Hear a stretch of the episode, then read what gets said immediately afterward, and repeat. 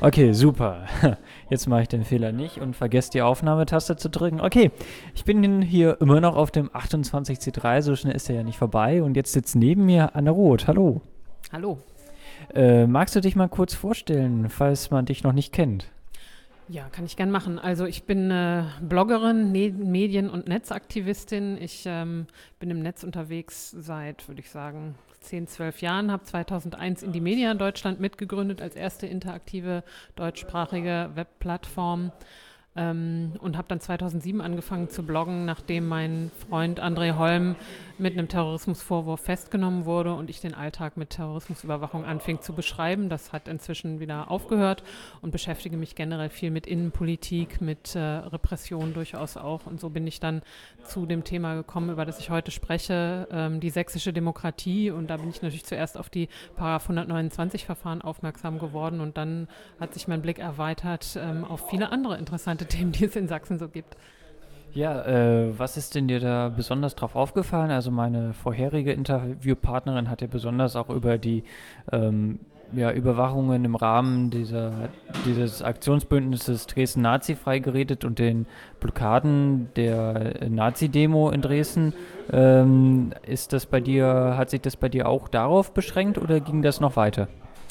Das war so ein bisschen der Aufhänger. Ich habe versucht auch so ein bisschen nachzuzeichnen, was hat es da alles an verschiedenen Vorfällen gegeben rund um äh, die Blockaden am 19. Februar, aber auch ja schon zur selben Demo 2010 die Durchsuchungen, die es dann auch außerhalb Sachsens gegeben hat. Und das hat mich dazu geführt, natürlich zu der Frage, wie, wie kommt das? Warum gibt es da so massive Verfolgung von Linken, von, von Antifa-Aktivisten, während äh, mir aus der Außenperspektive das Nazi-Problem ähm, in Sachsen wesentlich dramatischer zu sein scheint. Und dabei bin ich drauf gestoßen, das ist dann so ein bisschen der rote Faden, der sich durch meinen Talk äh, ziehen sollte, äh, dass die sächsische Regierung ganz offensichtlich ein sehr eigenes, sehr autoritäres Verständnis von Demokratie hat. Das heißt, in jedem Moment, wo irgendjemand sich sich kritisch äußert und auch nur Fragen stellt, äh, werden, werden diese Leute bis hin zu auch Abgeordneten mit Repressalien überzogen. Und das, äh, das hat dann so ein bisschen ähm, ja, den, den Rahmen gebildet. Denn das, muss ich sagen, ist für mich ein wirklich seltsames Demokratieverständnis, Kritik überhaupt nicht zulassen zu können. Ja, wie, inwiefern äußern sich dann die Repressalien? Na, ein Beispiel, was mir aufgefallen ist, das habe ich im Talk nur ganz am Rande erwähnt, das ist schon ein paar Jahre her. Da ging es um den Untersuchungsausschuss zum Sachsensumpf, also um organisierte Kriminalität, Involvierung durchaus auch von Richtern.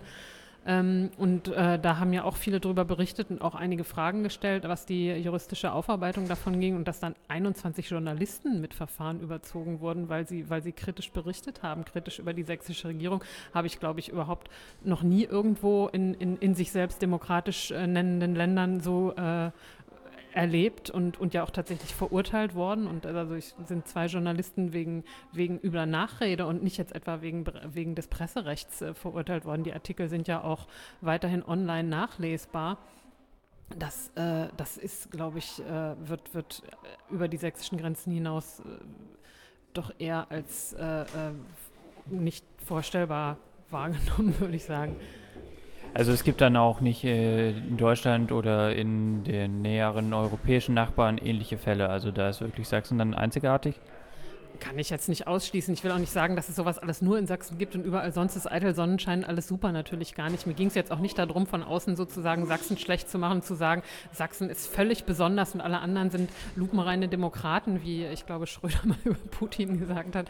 Ähm, das ist ganz sicher nicht so. Natürlich ist das dann auch interessant, äh, sich das anzugucken mit der Überlegung, wenn das sich in Sachsen durchsetzt, macht das dann Schule vielleicht auch für andere Bundesländer. Sowas wie Funkzellen, äh, äh, sind natürlich auch Sachen, die Polizei in anderer Bundesländer gerne haben wollen und mit Interesse da drauf gucken, wenn das innerhalb äh, äh des Systems äh, das wir hier haben, doch durchsetzbar ist, obwohl man bisher dachte, das ginge nicht, dann ist das ja vielleicht auch in Niedersachsen oder Berlin oder Hamburg anzuwenden und äh, die Polizeien dort gucken sich das interessiert an und äh, das finde ich dann auch, auch gerade zum Beispiel hier für einen Hackerkongress, wo es um Themen wie Vorratsdatenspeicherung geht, natürlich ganz, ganz wichtig, äh, weil Vorratsdatenspeicherung wieder ansteht und das, was an Datensammlungen und Datenauswertungen in Sachsen passiert, im Grunde ja anal was Analoges dazu ist, was, was mit Vorratsdaten auch wieder äh, gewünscht wird.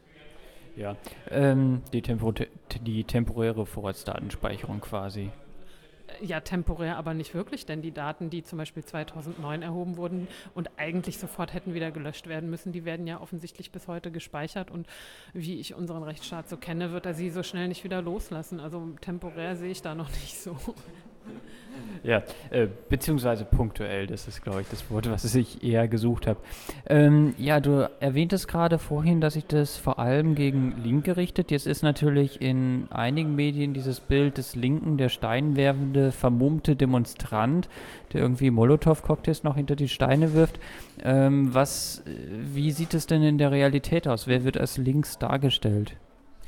Na, als links dargestellt. Ich meine, es gibt offensichtlich viele Linke, glücklicherweise, die sich zum Beispiel den Nazis in den Weg stellen. Vielleicht bezeichnen die sich auch nicht alle als Linke. Ich würde sagen Antifaschisten oder Leute, die einfach was gegen Nazis haben.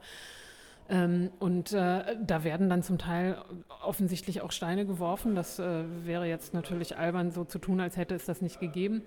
Ähm, aber was es mir in Sachsen zu geben scheint, ist eben eine starke Konzentration darauf zu fokussieren, da zu sagen, es gab da ganz viel Gewalt, es gab da ganz viel Gewalt gegen die Polizei. Von den Linken gehen große Gefahren aus. Da werden dann auch Statistiken bemüht. Und was aber da natürlich dann nicht mitgesagt wird, ist, dass bei den Statistiken über linke Gewalt ähm, auch leichte und, und schwere Gewalt in einen Topf geschmissen wird. Das ist bei den Nazis ganz genauso. Und wenn man genau hinguckt, dann sieht man, dass es bei den Linken ganz, ganz häufig in der großen Mehrzahl eben zum Beispiel Sachen sind wie Widerstand gegen Vollstreckungsbeamte. Auch das zählt als linke Gewalt bei Demonstrationen. Den Vorwurf, den kassiert man sich ganz schnell ein, wenn man ähm, im falschen Moment am falschen Ort steht. Das äh, kann also wirklich passieren, ohne dass man auch nur sich einen Zentimeter von der Stelle bewegt hat.